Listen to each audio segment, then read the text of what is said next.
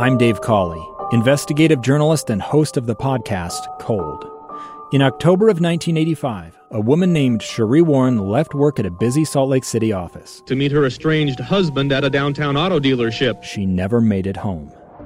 Sheree's car surfaced weeks later in Las Vegas. In the parking lot of a hotel casino. No one knows how it got there. Strange. It was strange. Both Sheree's estranged husband and her boyfriend raised suspicion for investigators. I kind of thought that he might have done something. But no arrests were ever made. In Cold Season 3, we dig into double lives, make new connections in the case, and examine the difficulty raised by reasonable doubt. We want answers just as much as anyone else. They have creeps like that now, too, so nothing's changed. That's the new Cold Season 3 The Search for Sheree, now available anywhere you get your podcasts.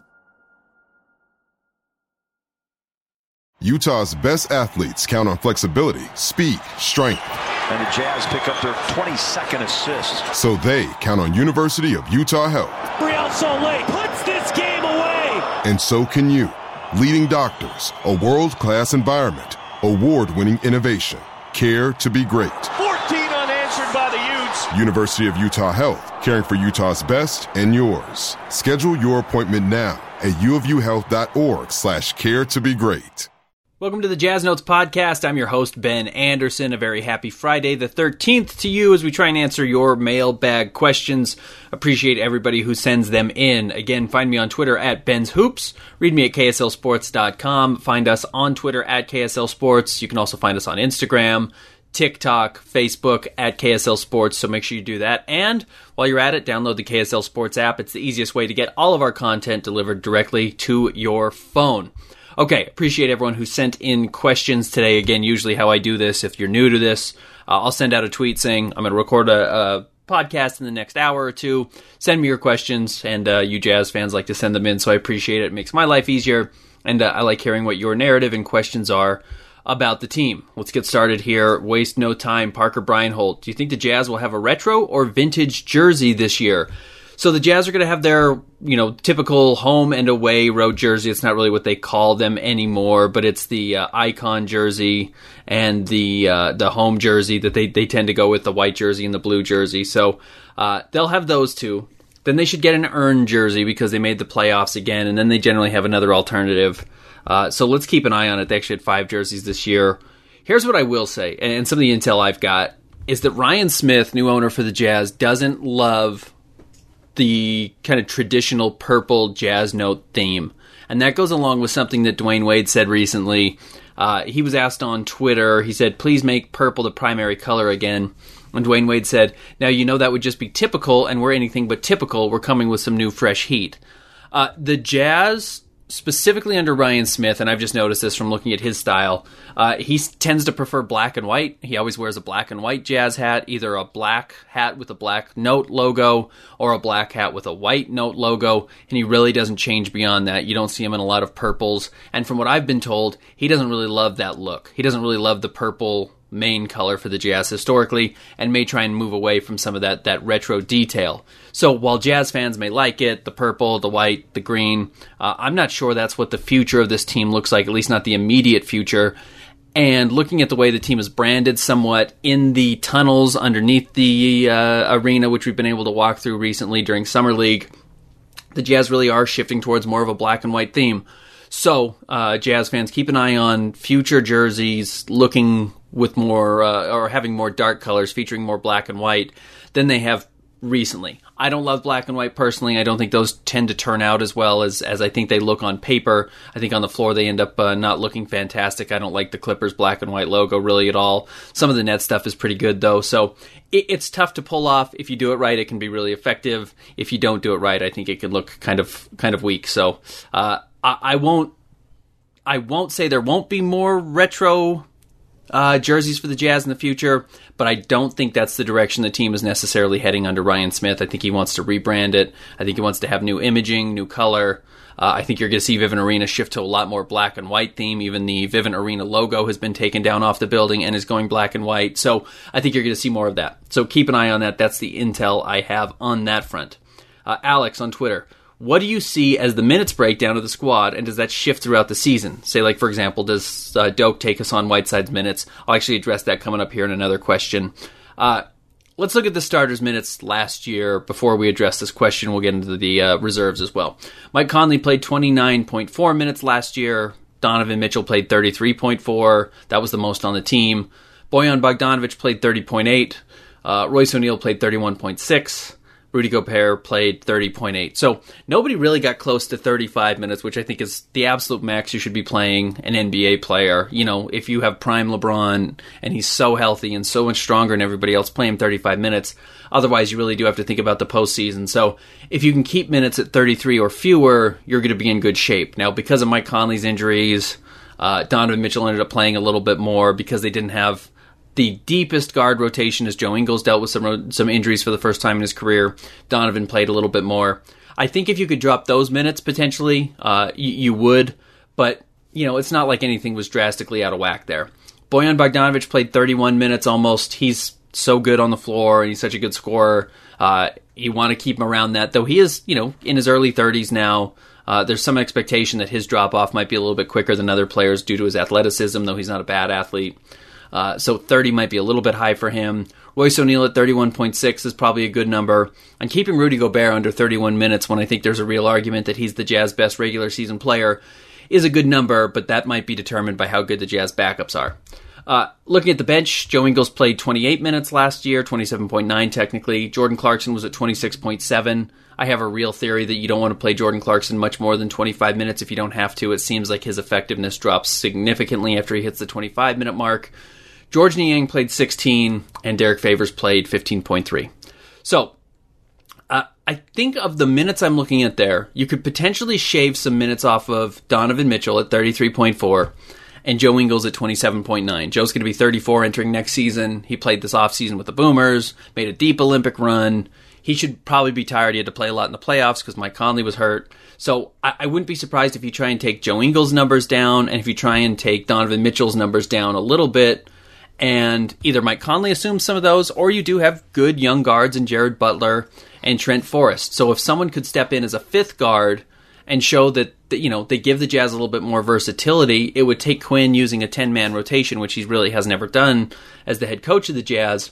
But if if he wanted to do that, you certainly have some options in Trent Forrest and Jared Butler uh, to drop some of those minutes, and those guys could could alter what the rotation looks like a little bit. I think you're really happy if you can get 15 minutes from Hassan Whiteside to keep or to keep Rudy Gobert around 33 minutes or fewer. I do think there's probably more opportunity to increase the numbers at the backup forward spots where Georges Niang was getting 16 minutes, and I think as a lot of Jazz fans recognized, and I think as the team probably recognized, it was probably three or four minutes too long at times for Georges Niang to be on the floor. Even while he was very good at his role, uh, he wasn't perfect at that role, and I think the Jazz probably upgraded with the combination of Rudy Gay and Eric Paschall. So last year, Rudy Gay, Rudy Gay played 21 minutes for the Spurs. He actually led the team in plus minus. Uh, technically, Derrick White did, but he only played like 30 games, so I don't really count that. Rudy Gay, as far as guys who were fully in the rotation, uh, led the Spurs last year in plus minus. So that's a good number. He can be effective when he's on the floor. And if the Jazz could get him playing at the three, maybe at the four, though he really never played at the three last year. Maybe even a little bit at the five if you wanted to play him some small ball center. I think there could be some value there, and I won't be shocked if he's up around 20 minutes as well. And that could give a little bit of added rest to Royce O'Neale, who was second on the team in minutes. Maybe a little bit for Bojan Bogdanovic if he sees a drop off, but I don't think we're going to see a significant change to the rotation patterns. I think you're going to see a lot of uh, Mike Conley and Rudy Gobert mirroring each other's substitution patterns again. It was just so good. You could allow uh, Rudy Gay to play with that group, and his plus minus would soar the same way it did for Georges Niang last year. And you could just have a really, really good unit on the floor, basically for all 48 minutes. I think that's going to be what I'm keeping an eye on. But but I suspect maybe Rudy Gay gets a few more minutes than than Georges Niang, but it probably won't be significantly different. Uh, next question came in from Josh. I got a bunch from Josh on uh, on DMs, which were great. My DMs are always open. If you want to follow me at Ben's Hoops on Twitter, and that's an easy way to do it. If you don't want to throw your name out there, or as Josh did, he just had a bunch of questions, and I'll address them all here. Uh, he said, "Do you think we're going to see improvement from Hassan Whiteside, being in a drop big coverage and also having a winning culture surrounding him?" So, the question with Hassan Whiteside, there's a lot. Uh, first of all, why did he fall out of the rotation so badly last year in Sacramento in a spot where he'd played in the town before? He should have been familiar a little bit with the culture, though it was a different head coach, admittedly. Why, why was he such a bad fit in Sacramento? I won't rule out that I don't think Luke Walton's a very good coach. I, I think there's real issues there. I don't think he's terrific as a head guy. You've seen a lot of guys leave his teams in the past and explode and have better futures. Julius Randle, Jordan Clarkson, Brandon Ingram, to, to, mention just a few. Guys who have left his tutelage have gone on to be better players. So maybe Hassan Whiteside getting out from underneath Luke Walton helps him. And we saw him in Portland, we saw him in Miami. We know he can be really effective. However, one of the things that kind of struck me is talking to Hassan for the first time at his uh, press conference was he was talking about, you know, he, he liked how many minutes he was getting in Portland and it allowed him to really get engaged in the game. And that was part of the reason he was so good. Well, there's just not 30 minutes for him here in Salt Lake. He's not going to get 30 minutes with the Jazz. So can he be engaged in 15 minutes when he's playing, you know, that small middle stretch of the first quarter? small middle stretch of the second, third, and fourth quarters as well, just while Rudy Gobert rests before starting the game, ending the first quarter, starting the second, ending the half, starting the third, ending the third, starting the fourth, and ending the fourth quarter. Can Hassan Whiteside excel filling in those gaps? Is that too few minutes for him to buy in? I think that's possible. Also, he just, d- despite that he does some of the things that Rudy Gobert does, he doesn't do the most valuable things that Rudy Gobert does. Yes, he blocks shots. Yes, he can play drop coverage. But he doesn't fill space in the pick and roll defensively to keep pressure on the ball handler and then also get back and have the length to disrupt lobs at the rim and whatever the big guy does. He also doesn't really defend multiple actions on the floor. He regularly gets beat in rotations. Um, he really has pretty bad feet sometimes defensively, so he's just out of position. He doesn't rotate quickly, as I mentioned, which allows him to block some shots because he kind of gets there late, and blocking shots is kind of a reflective of not doing your job the first time around. Sometimes it's great if you're a help side shot blocker, but if you're blocking shots as a guy like Hassan Whiteside, a lot of the times it comes because he's allowed another player to get good position to try and score, and then his only, his last resort is to block shots. That's not really a great defensive game plan, and it's one of the reasons why teams Hassan Whiteside has played on have had really bad defensive ratings. It's because yeah, he blocks shots, but it, beca- it comes out of mistakes, you know, that that otherwise turn into baskets. So I- I'm very curious about how Hassan Whiteside's going to fit. Maybe being on a winning culture helps him. Maybe having pressure from a coaching staff to perform better helps him. Maybe wanting to win helps him late in his career or keep his career alive uh, is a good thing. But he hasn't shown it historically he really hasn't shown that. So I'm curious about what it's going to look like. I won't be surprised if by midseason Udoka Azubuike is really pushing him for those minutes because he's playing harder. He does a lot of the same things blocking shots and he's a better lob threat. That's the other thing about Whiteside offensively. He's pretty good with his back to the basket and catching the ball and having like a, a mid-range jump shot and kind of a push shot that's just not what the Jazz do. They want to run a lot of pick and roll. He's not a lob threat. He, he just doesn't jump like he used to. He's pretty long, but he doesn't roll super hard to the rim to get easy baskets the way Rudy Gobert does and the way Udoka Azubuike does. So his fit may not be as good with the Jazz as it was in Portland, and it may make Azubuike's fit better and thus uh, allow him to get some minutes later in the season. Another question from Josh. Can Rudy Gay get closing minutes? His side could be really valuable with the Jazz having two small guards and, the, and other teams having bigger forwards. I think there's a lot of logic to having Gay getting minutes late due to his athleticism, his veteran experience, and his versatility compared to a guy like Bojan Bogdanovic, and certainly what you saw from Georges Niang last year. As a result, I wouldn't rule that out. But Quin Snyder generally keeps his rotations pretty sound. He doesn't change a lot of things situationally unless it's do or die in the playoffs, uh, you know, or, or, absolutely something's not working. But even in a, a one off between 82 games, if it's things like, hey, maybe you could try and mess things up a little bit or, or or, or work with different things here. He seems to prefer different X's and O's as opposed to different personnel.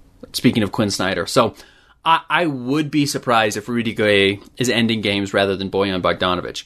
Also, Bojan Bogdanovic is a much better player than Rudy Gay. And that's no offense to Rudy Gay at this point in his career, but there's a reason Bojan's making $20 million this season and Rudy Gay's making, you know, five and a half.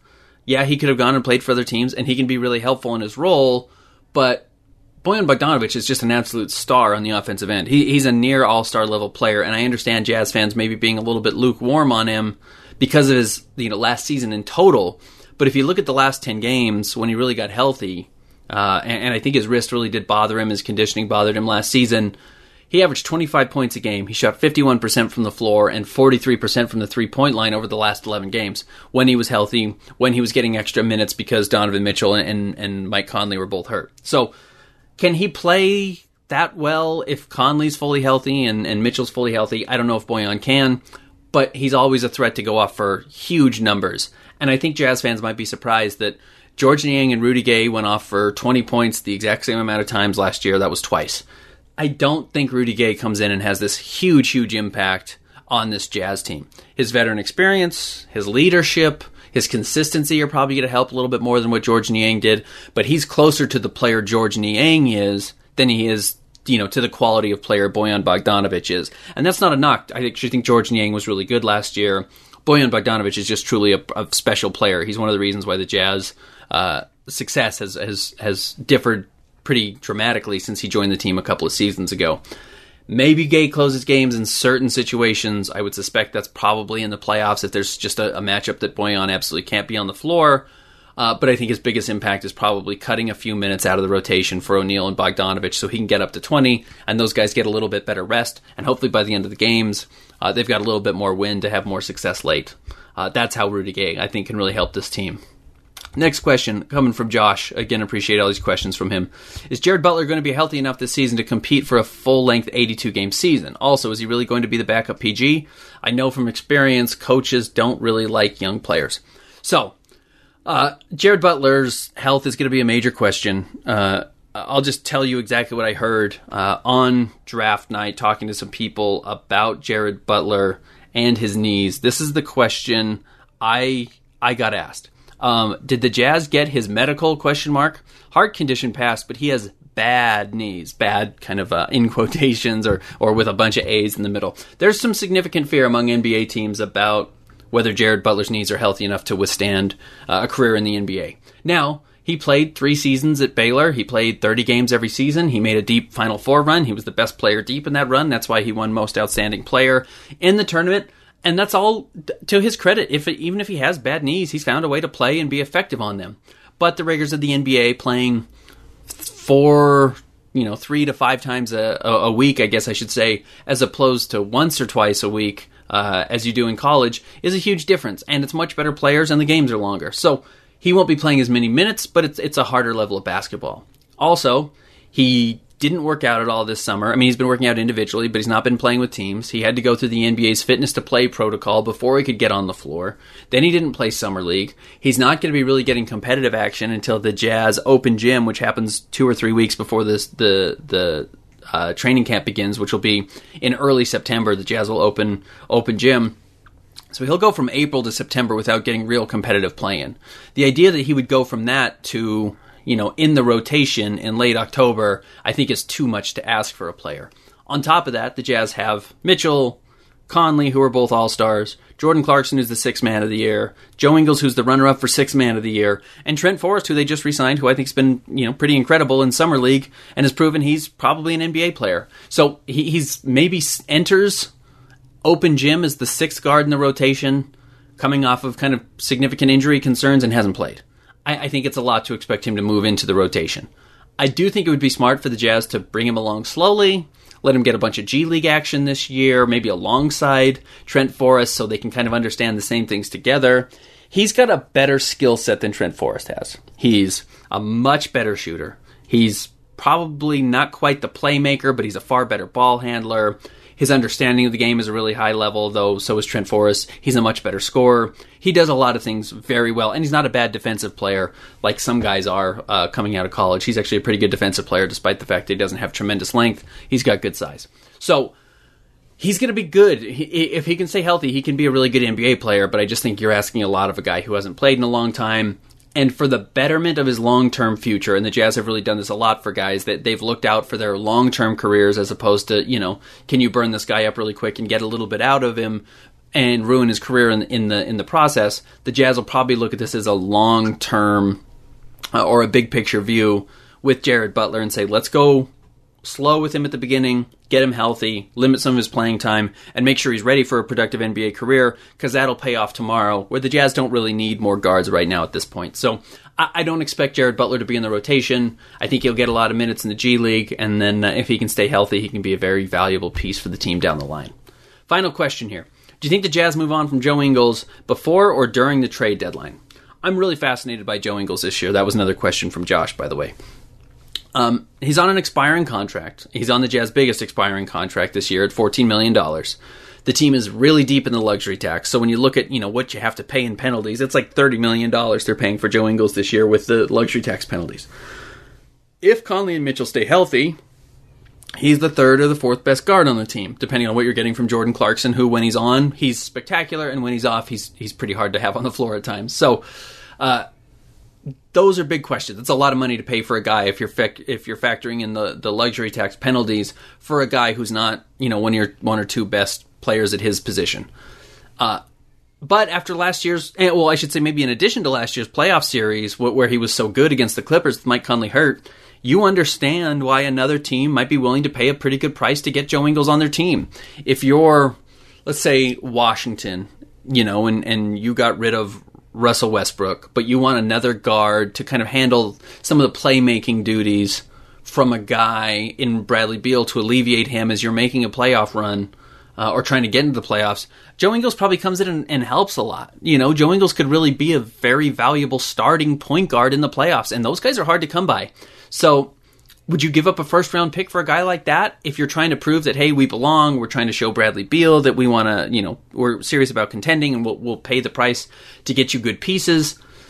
You know can the jazz pass that up for $30 million in luxury tax savings plus an opportunity to get a first round draft pick which they're pretty depleted on over the next few years because of previous trades they've made? I think there's value in that. Uh, i think if you could do something like that the jazz would have to take a long hard look at it. Uh, if Trent Forrest or Jared Butler have proven they are kind of rotation worthy players that could get some minutes in the postseason and actually help you and not cost you the game, that's pretty valuable. And you could carve out some extra minutes for those guys down the stretch. What happens with Joe Ingles after winning a bronze medal? Does this season become kind of a victory lap at the end of his NBA career because his contract's expiring and he's got young kids that he wants to take back to Australia to kind of start the second half of his life? Or does he play super loose and super free, and does that make him a better basketball player? Uh, Joe's a different guy. He's got kind of different priorities than a lot of people in the NBA. Uh, he's got a different perspective, and I don't think it's an unhealthy perspective. It's just a little bit different. So I think he could react to this bronze medal with the Boomers differently than some other guys might. You know, so I think those are all different types of questions. What isn't a question is that Joe Ingles is a top 100 player in the NBA. And as you saw last year in the playoffs, you're better with him on your team than him not on your team. Now, some of that depends on his role. He was much better as a starter against the Clippers than he was as a reserve uh, against the Oklahoma City Thunder. That should factor in as well as as far as what the Jazz do at the at the trade deadline. So, if you're healthy and you can get a first round pick for him, and one of the other guys has proven that they're they're ready to step in and play, whether it's Jared Butler or Trent Forrest or Miye Oni or whoever, then maybe you you focus on making that move but if you want to go all in and you're okay paying the luxury tax bill and no one's offering a first round draft pick for Joe Ingles, you're happy to have him on your team because he can help you win in the playoffs. That'll do it for this episode of the Jazz Notes podcast. Again, I really appreciate all the questions. I'm going to keep doing this every week, so I appreciate you sending them in. If you have something that pops in your mind, send me a DM, even if I haven't sent out the tweet asking for questions, and I'll try to address it in next week's episode. Find me on Twitter at Ben's Hoops. That's the best way to interact with me. Follow KSLSports.com on Twitter at KSL Sports. Uh, follow us on Facebook, TikTok, Instagram, and download the KSL Sports app as well. And we'll be back with you again next week. A stranger with a gun came upon two teens taking pictures under a rising full moon. But violence is only the beginning of this story. Sometimes I thought, there are no miracles. Yeah, there are, and this is a big one. I'm Amy Donaldson, and I've spent my career talking about how lives are undone by violence. The Letter is a podcast about how lives are remade. Follow The Letter at theletterpodcast.com or wherever you get your podcasts.